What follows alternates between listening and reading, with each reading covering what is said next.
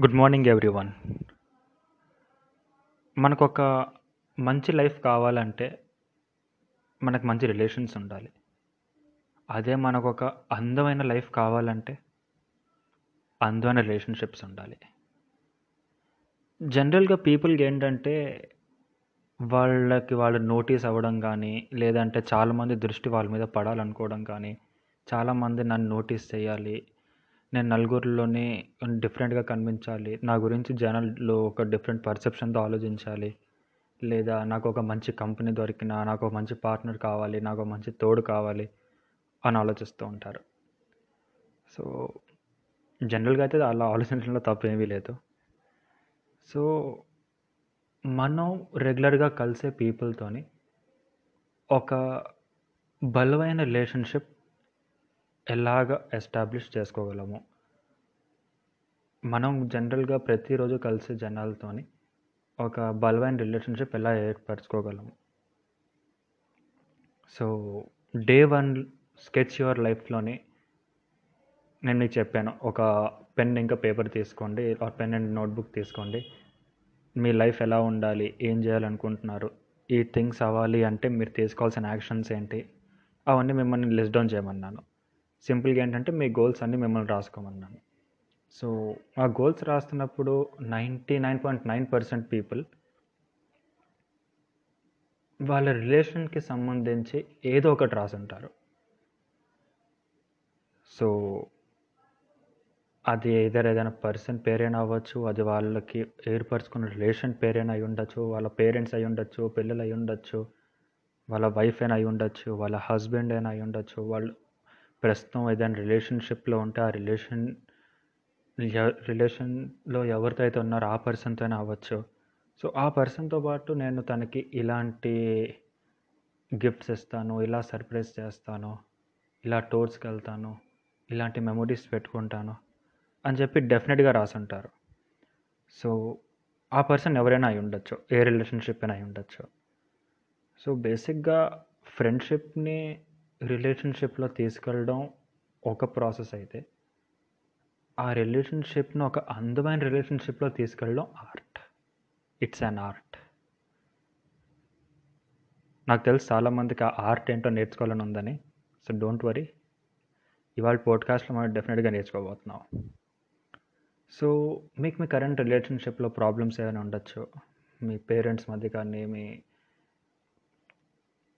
పార్ట్నర్స్తో కానీ ఎలాంటి పీపుల్తో అయినా ఎలాంటి ప్రాబ్లమ్స్ అయినా మీరు ఫేస్ చేస్తూ ఉండొచ్చు. సో ఈరోజు నేను మాట్లాడబోయే టాపిక్ జనరలైజ్డ్గా మాట్లాడతాను. దాంట్లో నుంచి మీరు స్పెసిఫికల్గా ఏదైతే తీసుకోవాలనుకుంటున్నారో ఏదైతే మీరు స్పెసిఫిక్గా తీసుకోవాలనుకుంటున్నారో that's up to you. So ఈ జనరల్గా ఏంటంటే మీరు ఎవరెవరితో ఎవరెవరితో అయితే మీరు మీ టైం ఇస్తున్నారో ఎవరితో అయితే మీరు టైం స్పెండ్ చేస్తున్నారో వారందరికీ వర్తిస్తుంది. సో బేసిక్గా మనం ఒక రిలేషన్షిప్ని అందంగా మార్చుకోవాలి అంటే మనం ఫోకస్ చేయాల్సినవి మూడు విషయాలు ఉంటాయి. నెంబర్ వన్ అండర్స్టాండింగ్ మనం డెఫినెట్గా జనాలను అండర్ అర్థం చేసుకోవాలి. సో ప్రతి వ్యక్తికి డిఫరెంట్ పర్సనాలిటీస్ ఉంటాయి. కొంతమందికి పర్సనాలిటీస్ కాంబినేషన్ కూడా ఉంటుంది. అంటే కాంబినేషన్ ఆఫ్ డిఫరెంట్ పర్సనాలిటీస్లో కూడా జనాలు ఉంటారు. సో నా వరకు వచ్చేసరికి ఏంటంటే నేను జనాల్ని ఫోర్ డిఫరెంట్ పర్సనాలిటీస్లో డివైడ్ చేస్తాను. ఎందుకంటే నేను డైలీ చాలామంది పీపుల్ని కలుస్తూ ఉంటాను. ఎందుకంటే నేను చేసే బిజినెస్ కానీ నాకు ఏవైతే టాస్క్స్ ఉంటాయో నేను చాలామంది జనాలతో ఇంటరాక్ట్ అయ్యే వర్క్ చేస్తాను. సో డిఫరెంట్ పీపుల్స్ ఉంటారు. కొంతమంది చాలా హై లెవెల్ పీపుల్ ఉంటారు. కొంతమంది డెవలప్ అవు లైఫ్లో ఏదో చేయాలనుకునే వాళ్ళు ఉంటారు. సో డిఫరెంట్ పీపుల్ సో జనరల్గా నేనేంటంటే జనాల్ని ఫోర్ కేటగిరీస్లో డివైడ్ చేసుకుంటాను. Four personality types. So first personality ఎవరంటే వాళ్ళకి నేను కలర్స్ కింద మీకు చంపుతాను ఇంకా సింపుల్ అయిపోతుంది. For example blue coloured personalities. ఈ బ్లూ కలర్డ్ పర్సనాలిటీస్ ఏంటంటే వాళ్ళకి ఫన్ చేయడం అంటే చాలా ఇష్టం. ఫన్ అవుతుంది పార్టీ అవుతుంది డ్యాన్సింగ్ ఉంటుంది. చాలామంది జనాల్ని కలవాలంటే ఇంట్రెస్ట్ ఉంటుంది. కొత్త రిలేషన్షిప్స్ ఏర్పరచుకోవడానికి ఇంట్రెస్ట్ చూపిస్తారు. కొత్త జనాలతో ఇంటరాక్ట్ అవ్వడం వాళ్ళ నుంచి ఏదో ఒకటి నేర్చుకోవడం. వీళ్ళందరూ ఏంటంటే బ్లూ కలర్ పర్సనాలిటీస్ వీళ్ళు ఎవరితో అయినా సరే ఈజీగా ఫ్రెండ్షిప్ డెవలప్ చేసుకోగలరు. సో ఈ నెక్స్ట్ వచ్చేది రెడ్ కలర్డ్ పర్సనాలిటీస్ ఈ రెడ్ కలర్డ్ పర్సనాలిటీస్ ఏంటంటే వీళ్ళు చాలా డామినేటింగ్గా ఉంటారు నేచర్లోనే వాళ్ళ నేచరే చాలా డామినేటింగ్గా ఉంటుంది. కొంచెం హై స్టేటస్గా ఉంటారు. ఎక్కువ జనాలు వాళ్ళని రెస్పెక్ట్ చేయాలి వాళ్ళకి కేర్ చేయాలి అని చాలా ఆలోచనలో ఉంటూ ఉంటారు. బేసిక్గా సింపుల్ వర్డ్స్ ఏంటంటే వీళ్ళు చాలా డామినేటింగ్ పర్సనాలిటీస్గా ఉంటారు. ఆ తర్వాత మనకు వచ్చేది ఎల్లో కలర్డ్ పర్సనాలిటీస్ వీళ్ళు బేసిక్గా జనాలతో మాట్లాడేదే తక్కువ. మాట్లాడారైనా మాట్లాడారన్నా సరే అదొక అదే ఒక గ్రేట్ థింగ్ అనమాట అంటే వీళ్ళు అసలు మాట్లాడరు మూవీ వరల్డ్ అని మీనింగ్ కాదు. జనరల్గా వాళ్ళు పీపుల్తో ఇంటరాక్ట్ అయ్యేది చాలా తక్కువ. చాలా సిగ్గుపడుతూ ఉంటారు షైగా ఉంటారు. సో వీళ్ళు మనం ఇంట్రోవర్ట్స్ అనొచ్చు. ఆ తర్వాత మనకు వచ్చేది green coloured personalities green coloured personalities ఏంటంటే వాళ్ళు చాలా ఎనాలిటికల్గా ఉంటారు. వాళ్ళతో మనం ఏం మాట్లాడినా సరే వాళ్ళు మనకు తిరిగి ఏం మాట్లాడినా సరే దాంట్లో చాలా ఫ్యాక్ట్స్ ఫిగర్స్ ఎగ్జాక్ట్గా పాయింట్ టు పాయింట్ ఎలా వస్తుంది అసలు ఈ పని ఇలా చేస్తే ఎలాగవుతుంది ఎగ్జాక్ట్ ప్రాసెస్ ఏంటి ప్రతిది ఏంటంటే వీళ్ళు ఫ్యాక్ట్స్ అండ్ ఫిగర్స్లో ఎక్స్పెక్ట్ చేస్తారనమాట సో ఈ నాలుగు పర్సనాలిటీస్ని మీరు ఎప్పుడైతే అర్థం చేసుకుంటారో అప్పుడు మీకు ఆటోమేటిక్గా వాళ్ళకి ఏం కావాలి వాళ్ళతో ఏ రకంగా మాట్లాడితే వాళ్ళు హ్యాపీ అవుతారు వాళ్ళు మీ నుంచి ఎలాంటి స్టేట్మెంట్స్ ఎక్స్పెక్ట్ చేస్తున్నారు అనేది మీకు ఆటోమేటిక్గా అర్థమైపోతుంది. సో ప్రతి పర్సనాలిటీ సారీ ప్రతి వ్యక్తికి ఒకేలాంటి పర్సనాలిటీ ఉండాలని చెప్పి అయితే ఏం లేదు. ఒకే వ్యక్తి మల్టిపుల్ పర్సనాలిటీస్లో ఉండొచ్చు. ఫర్ ఎగ్జాంపుల్ ఒకే వ్యక్తి ఉన్నాడు తనే బ్లూ పర్సనాలిటీ అయి ఉండొచ్చు తనే కాంబినేషన్ ఆఫ్ రెడ్ పర్సనాలిటీ కూడా అయి ఉండొచ్చు.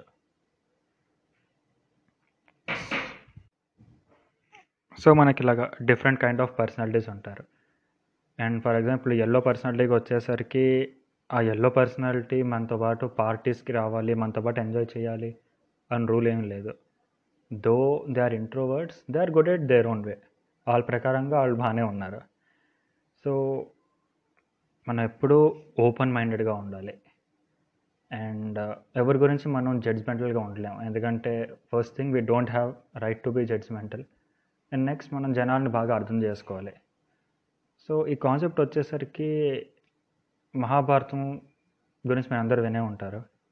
ఒకవేళ మీరు ఎప్పుడు మహాభారతం చదివే చదవలేదంటే మహాభారతంలోనే వన్ ఆఫ్ ద స్టోరీ ఇదే. సో అర్జునుడు శ్రీకృష్ణుడి దగ్గరికి వచ్చి కర్ణుడు అందరూ దానవీరుడు అంటారు కదా నేను కర్ణుడి కన్నా ఇంకా ఎక్కువ దానాలు చేస్తాను. మేబీ నేను కర్ణుడి కన్నా ఇంకా బెటర్గా చాలామందికి ఇంకా రీచ్ అవుతాను. జనాలకు కావాల్సింది యాజ్ ఇట్ ఈస్గా నేను ఇస్తాను మరి జనాలందరూ నా గురించి ఎందుకు అలాగంటారు? జనాలందరూ కర్ణుడు మా కర్ణుడిని మాత్రమే దానవీరుడిగా ఎందుకు అంటారు? ఇలా ఎందుకు కాదు అంటాడు. అప్పుడు శ్రీకృష్ణుడు చిన్న నవ్వు నవ్వి నాతో పాటు పద అన్నారు. సో తీసుకెళ్తున్నప్పుడు కర్ణుడు కూడా తనతో పాటు తీసుకెళ్తాడు తన రథం మీద. సో వాళ్ళు అలాగా మూవ్ ఆన్ అవుతున్నప్పుడు రెండు విలేజెస్ దాటుతారు. రెండు మూడు విలేజెస్ దాటిన తర్వాత ఒక పెద్ద పర్వతం వస్తుంది.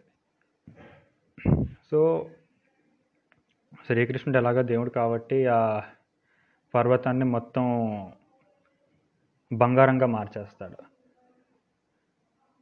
బంగారంగా మార్చిన తర్వాత అర్జునుడిని పిలిచి ఇగో అర్జున ఈ పర్వతాన్ని మొత్తం నేను బంగారంగా మార్చాను. సో దీన్ని ఎంతమందికి పంచగలుగుతావు అంతమందికి పంచి అంటాడు. అప్పుడు వెంటనే కర్ణుడు తన మనుషులను పెట్టి మీరు ఇక్కడ చుట్టుపక్కల ఉన్న విలేజెస్ అన్నిటికీ వెళ్ళండి అన్నిటికి వెళ్ళి కర్ణుడు ఇలాగ అందరికీ దానం చేస్తున్నాడని చెప్పి అందరినీ తీసుకురండి అంటారు.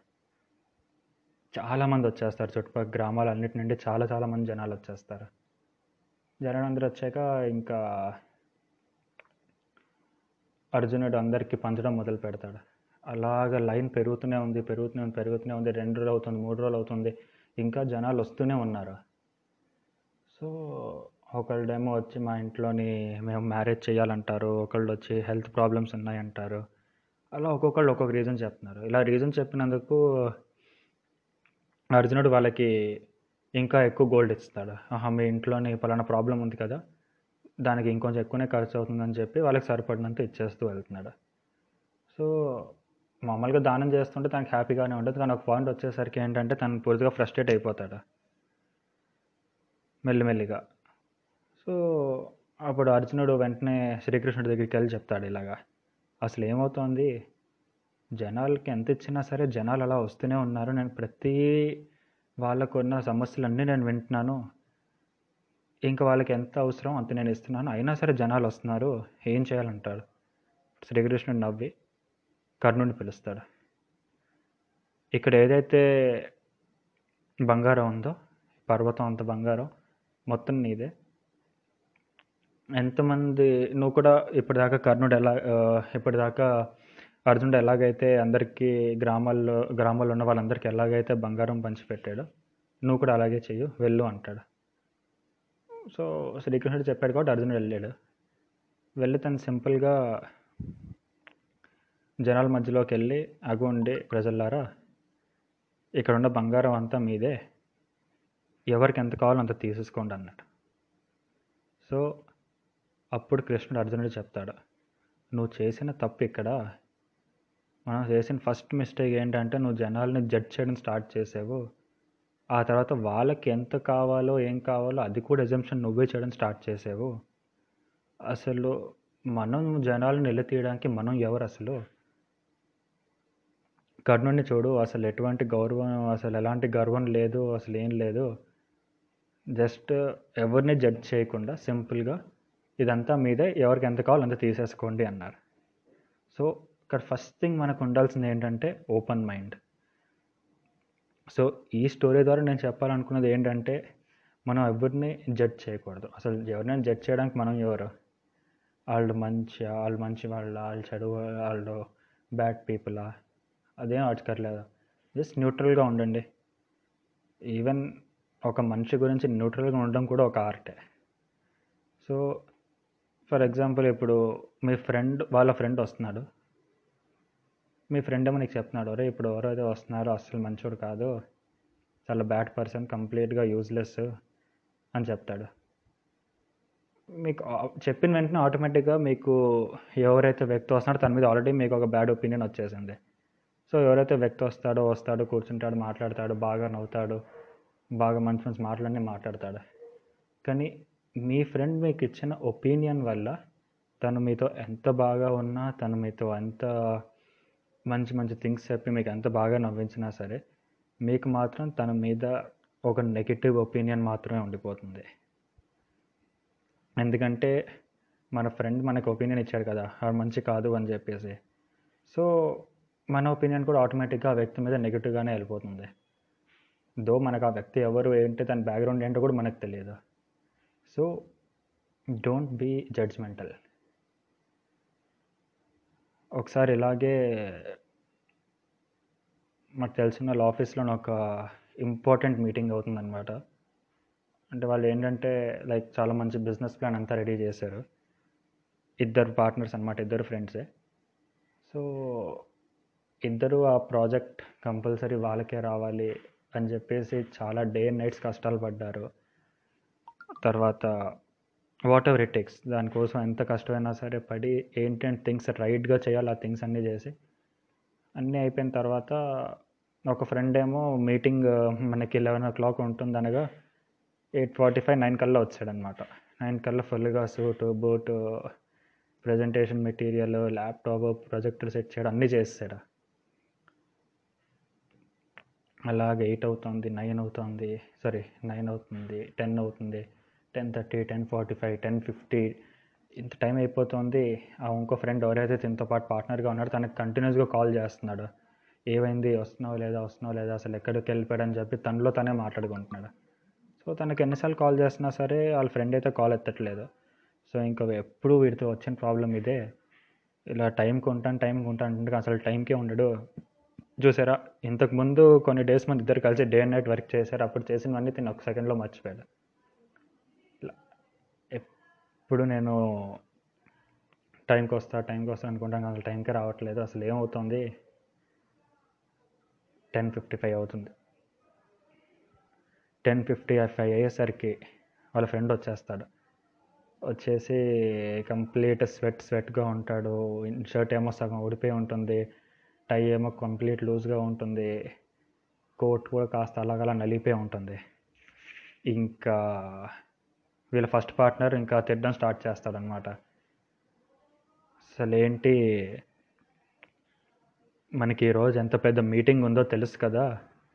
ఈ మీటింగ్ అసలు ఎలా అసలు ఎలాగా మిస్ అయిపోదాం అనుకున్నావు? ఎన్నిసార్లు నేను కాల్ చేస్తాను కదా నా కాల్ నువ్వు ఎత్తాలి కదా నీకు అసలు రెస్పాన్సిబిలిటీ లేదు నీకు అసలు టైం డిసిప్లిన్ లేదు. అసలు కంప్లీట్గా అసలు ఇలా ఎలా తయారవుతున్నావు? నీకు అసలు టైం సెన్స్ అనేదే లేదు అని చెప్పేసి తన్ని ఫుల్ తిట్టేస్తాడు. ఆ- అసలు ఆ టక్ ఏంటి? మన ఇన్వెస్టర్తో మాట్లాడడానికి వచ్చామనుకున్నావు ఎవరి గురించి అనుకున్నావు? ఆయన ఎంతో దూరం నుంచి వచ్చేది ఇదా నువ్వు చేసే ప్రజెంటేషన్ అన్నీ చెప్పి ఫుల్గా తిట్టేస్తూ ఉంటాడు. సో కాస్త బ్రేక్ ఇచ్చి చిన్న నవ్వు నవ్వి ఒక సాట్ టోన్లో చెప్తాడు. అరే మార్నింగ్ యాక్చువల్గా నేను సెవెన్కే రెడీ అయిపోయాను. ఈరోజు ఎంత ఇంపార్టెంట్ మీటింగో నాకు తెలుసు. నేను నిన్న నైట్ కూడా మన ఫైల్స్ కానీ మన ప్రజెంటేషన్ మెటీరియల్ కానీ అన్నీ చెక్ చేసి మార్నింగ్ అలారం పెట్టుకొని మార్నింగ్ లేచి అన్నీ ఒకసారి చూసుకున్నాను. సెవెన్ కల్లా రెడీ అయిపోయాను. నీకన్నా ఒక అరగంట గంట ముందే నేను ఆఫీస్కి రావడానికి రెడీ అయిపోయాను.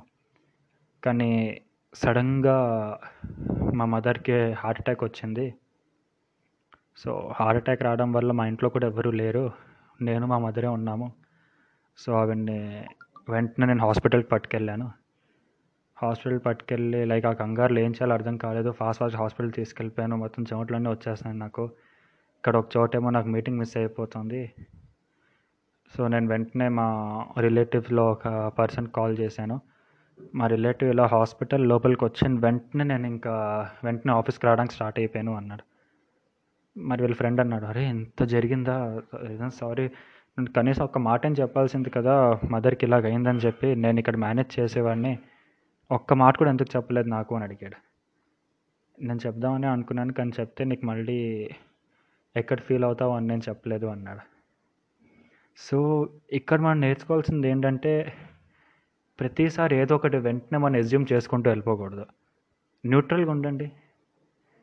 మనం ఎప్పటి వరకు అయితే ఆపోజిట్ పర్సన్ ప్లేస్లోకి వచ్చి తను ఫేస్ చేస్తున్న థింగ్స్ ఏవైతే మనం ఫేస్ చేయమో తను ఉన్న పొజిషన్లో అయితే మనం ఎప్పటి వరకు మనం రామో అప్పటిదాకా మనం ఆ పర్సన్ గురించి మనం అసలు ఏవి జడ్జ్ చేయలేము. ఒక వ్యక్తి రోజు దొంగ అయ్యాడు అంటే దొంగ వాళ్ళని చెప్పేసి ఎవరికి ప్యాషనో హాబీయో ఉండదు. మేబీ తన సిట్యువేషన్స్ తన సర్కమ్స్టాన్సెస్ తనని దొంగ అయ్యేటట్టు చేసేయేమో. తర్వాత ఏంటంటే జనరల్గా మీ గురించి మీరు గొప్పలు చెప్పుకోకూడదు. సో చాలామంది ఉంటారు. వాళ్ళ గురించి వాళ్ళు గొప్పలు చెప్పుకుంటూ ఉంటారు. నేను అది నేను ఇది నాకు అక్కడ కాంటాక్ట్స్ ఉన్నాయి నాకు ఇక్కడ కాంటాక్ట్స్ ఉన్నాయి నాకు అసలు ఇది ఏమీ కాదు. సో అలా రకరకాల గొప్పలు చెప్పుకుంటూ ఉంటారు. కానీ ఎవరైతే యాక్చువల్గా చాలా పెద్ద వ్యక్తి ఉంటాడో ఆ వ్యక్తి జస్ట్ కామ్గా ఉంటాడో. చిన్న స్మైల్ ఇస్తాడు అంతే. అంతకు మించి ఇంకేం చేయరు. So three things for beautiful relationship గురించి మాట్లాడుకున్నప్పుడు ఫస్ట్ థింగ్ అయిపోయింది. మరి ఇప్పుడు సెకండ్దే. రెస్పెక్ట్. సో ప్రతి రిలేషన్షిప్లోని రెస్పెక్ట్ చాలా చాలా ముఖ్యం. చాలా ఇంపార్టెంట్. మనం ఎవరితోనైనా మాట్లాడుతున్నప్పుడు ఆపోజిట్ పర్సన్ మనకన్నా ఏజ్లో పెద్ద వ్యక్తి అయినా సరే ఏజ్లో చిన్న వ్యక్తి అయినా సరే ఫర్ ఎగ్ మనం వాళ్ళకి డెఫినెట్గా రెస్పెక్ట్ ఇవ్వాలి. రెస్పెక్ట్ ఇచ్చే మాట్లాడాలి. ఫర్ ఎగ్జాంపుల్ ఆపోజిట్ వ్యక్తి మనకన్నా చాలా చిన్న in terms of age in terms of anything. మనం వాళ్ళని మనకన్నా పెద్దవాళ్ళని మైండ్లో తీసుకొని మనం మాట్లాడాలి. అప్పుడు ఆటోమేటిక్గా ఏంటంటే మనకి లోపల నుండి నువ్వు అని రాకుండా మీరు అని వస్తుంది. సింపుల్. ఇప్పుడు ఫర్ ఎగ్జాంపుల్ మిమ్మల్ని ఎవరైనా పెద్దవాళ్ళు మీరు అని మాట్లాడితే ఎలా ఉంటుంది? చాలా హ్యాపీ అవుతారు కదా? మీరు అది డెవలప్ చేసుకో చేసుకోలేరా? చేసుకోవాలి. సో గివ్ ఎప్రిసియేషన్ అవతల పక్క మనిషి ఏమైనా చేసినప్పుడు మీకు నచ్చింది అంటే వెంటనే మళ్ళీ పొగడండి. సో పొగిడితే మనకి పోయేదేం లేదు కదా. సో ఫర్ ఎగ్జాంపుల్ ఇప్పుడు మీకు ఎవరైనా అడిగారు నేను ఎలా కనిపిస్తున్నాను? నా హెయిర్ స్టైల్ ఎలాగ ఉంది నేను వేసుకున్న బట్టలు ఎలా ఉన్నాయని అడిగారు అనుకోండి. నిజంగా జెన్యున్గా మీకు నచ్చితే బాగున్నాయి బాగుందని చెప్పి పొగడండి. అదే కనుక మీకు నచ్చలేదు అంటే వాళ్ళకి మీరు సజెస్ట్ చేయండి. సజెషన్ వాళ్ళకి ఫోర్స్ చేయొద్దు. లేదు చాలా వర్స్ట్గా ఉంది దీన్ని వేసుకోవద్దు. అలా కాదు. సజెస్ట్ చేయండి. దీని బదులు ఇది ట్రై చేసి ఉంటే బాగుండేది. ఇలా చేసుకునే కన్నా ఇలాంటి హెయిర్ స్టైల్ ట్రై చేసి ఉంటే బాగుండేది. సో అలాంటి సజెషన్స్ ఇవ్వండి సో ఈవెన్ నేను కూడా ఇక్కడ సజెషన్సే ఇస్తున్నాను. అంతకు మించి I can't do anything that's the only thing I can do so మీలో మీరు ఏంటంటే సెల్ఫ్ రెస్పెక్ట్ బాగా డెవలప్ చేసుకోవాలి. మీతో పాటు ఎవరైనా పర్సన్ ఉన్నా సరే మీ ఫ్రెండ్స్ ఎవరైనా ఉన్నా సరే ఆ పర్సన్ మీ గురించి బయట ఎక్కడైనా మాట్లాడాల్సిన సమయం వచ్చినా సరే తను చాలా హ్యాపీగా ఫీల్ అవ్వాలి మీ గురించి చెప్పినప్పుడు. సో అలాంటి పనులు చేయండి. జనరల్గా ఏంటంటే జనాలకి మెమొరీస్ అనేవి చాలా వీక్గా ఉంటాయి. సో మా ఫ్రెండ్ ఉన్నాడు ఒక అబ్బాయి. సో ఆ అబ్బాయి ఎందుకన్నానంటే we are in almost same age group so కంపెనీకి సీఈఓ అనమాట సో తను చెప్తాడు నేను నా ఎంప్లాయీస్ కోసం అన్ని చేస్తున్నాను వాళ్ళకి ఈవెన్ ఎటువంటి కటింగ్స్ ఏమీ లేకుండా వాళ్ళకి అసలు ఏం కావస్తే అది ఆఖరికి వాళ్ళకి చిన్న చిన్న ప్రాబ్లమ్స్ వచ్చినా సరే నేను చేస్తున్నాను. అసలు బయట ఏ కంపెనీలోని ఎంప్లాయీస్ని ఎంత బాగా బహుశా చూసుకోగల చూసుకుంటారేమో? నా ఎంప్లాయీస్కి నేను అన్ని చేశాను. కానీ వాళ్ళు మాత్రం నాకు తిరిగి అసలు ఏమీ చేయరు అని కంప్లైంట్ చేస్తూ ఉండేవాడు. సో వాళ్ళకి ఇలాంటి సిట్యువేషన్స్ ఉన్నప్పుడు దేర్స్ ఓన్లీ వన్ థింగ్ జనాల కోసం మనం ఏదైతే చేస్తున్నామో అది చేయాలి చేసి మర్చిపోవాలి. అంతే. మనం జనాల కోసం ఏదో చేసామంటే వాళ్ళు మనకి డెఫినెట్గా తిరిగి మన కోసం ఏదో ఒకటి చేస్తారనే ఎక్స్పెక్టేషన్తో పాటు మనం చేయకూడదు. మనకి ఒక చిన్న సామెత ఉంది కదా మనం ఏ పని చేసినా సరే మనం ఎవరికి హెల్ప్ చేసినా సరే ఒకటో చేతితో చేస్తే రెండో చేతికి తెలియకూడదు అంటారు సో హెల్ప్ చేయండి చేసి మర్చిపోండి. అది ఎప్పుడో ఏ రకంగా రిటర్న్ రావాలి ఏదో ఒక రకంగా మీకు తిరిగి రిటర్న్ వస్తుంది. నేను వాళ్ళకి ఇంత చేశాను కదా వాళ్ళు నాకు తిరిగి ఏదో ఒకటి చేయాలి కదా ఏదో ఒకటి చేయాలి కదా అని మాత్రం అనుకోకూడదు. సో జనరల్గా మీరు రెస్ జనాలకి రెస్పెక్ట్ చేయాలనుకుంటున్నారంటే ఫస్ట్ వాళ్ళ ప్రైవసీని రెస్పెక్ట్ చేయండి బాగా. సో మీ సెల్ఫ్ వాల్యూ ఎంత హై పెంచుకోవాలి అంటే మీకు అసలు ఎవరి మీద డౌట్ చేయాల్సిన అవసరమే రాకూడదు. అంత హై సెల్ఫ్ వాల్యూ మీరు డెవలప్ చేసుకోవాలి. సో ఇప్పుడు చాలామందివి చాలామంది టీనేజర్స్ ఉంటూ ఉంటారు. కాలేజ్ కాలేజ్కి వెళ్ళే స్టూడెంట్స్ కానీ చాలామంది. సో వాళ్ళు ఏంటంటే చాలా మటుకు బ్రేకప్స్ అవుతూ ఉంటాయి. నాకు తెలుస్తూ ఉంటాయి కొన్ని కొన్ని. So I don't advise on them of anything. I just see అంతే. కానీ అక్కడ నేను చేసిన అబ్జర్వేషన్లోనే మెయిన్ జరిగింది మెయిన్ అక్కడ తెలిసింది ఏంటంటే వాళ్ళ రిలేషన్షిప్ బ్రేకప్ అయిపోవడానికి కారణం రిలేషన్షిప్ ప్రకారంగా everything was very good it was very fine everything is going excellent but ఆ అబ్బాయి ఏం చేస్తున్నాడు? తను అసలు లర్నింగ్ పర్పస్ కోసం ఏదైనా చేస్తున్నాడో? తన లైఫ్లో డెవలప్ అవుతున్నాడో? తన లైఫ్లో పైకి వస్తున్నాడా అని చూస్తే అబ్బాయి మాత్రం అసలు ఏమీ చేయట్లేదు. So when the boy is not doing anything ఇలాంటి మ్యాక్సిమం కేసెస్లోనే బ్రేకప్స్ ఎక్కువ అయిపోతున్నాయి సో పేరెంట్స్ ఇలాంటి వాటికి ఒప్పుకోకపోవడం ఒప్పుకోకపోవడం వల్ల బ్రేకప్స్కి రిజల్ట్ తీయడం బ్రేకప్స్కి దారి బ్రేకప్స్కి దారి తీయడం ఇలాంటివి చాలా జరగడం చూస్తున్నాను సో ఒక మీ యొక్క లైఫ్లో రిలేషన్షిప్ ఎంత ఇంపార్టెంట్ అని ఎంత ఇంపార్టెంట్ అని అనుకుంటారో అంతే ఇంపార్టెంట్ అదే ఇంపార్టెన్స్ అదే వాల్యూ మనీకి కూడా ఇవ్వాలి. Because without making yourself strong financially you cannot take care of someone. So ఎప్పుడైతే మీ మీద ఒకళ్ళు డిపెండ్ అవుతున్నారు అని తెలిసిందంటే ఫర్ ఎగ్జాంపుల్ ఒక అబ్బాయి మీద ఒక అమ్మాయి డిపెండ్ అవుతుంది అంటే that boy has to start earning that boy has to build his self respect. He has to start earning lot of money. మీరు ఒక మ్యాన్ అయితే for example when you are a man of values or a woman of values everyone wants to come with you మీరు ఒక అబ్బాయి అయినా సరే ఒక అమ్మాయి అయినా సరే మీ అంతటి మీకు ఒక సెల్ఫ్ వాల్యూ చాలా ఉంది సెల్ఫ్ రెస్పెక్ట్ చాలా ఉందంటే చాలామంది మీతో పాటు రా రావడానికి ఇష్టపడతారు. చాలామంది మీతో పాటు తిరగడానికి ఇంట్రెస్ట్ పడతారు.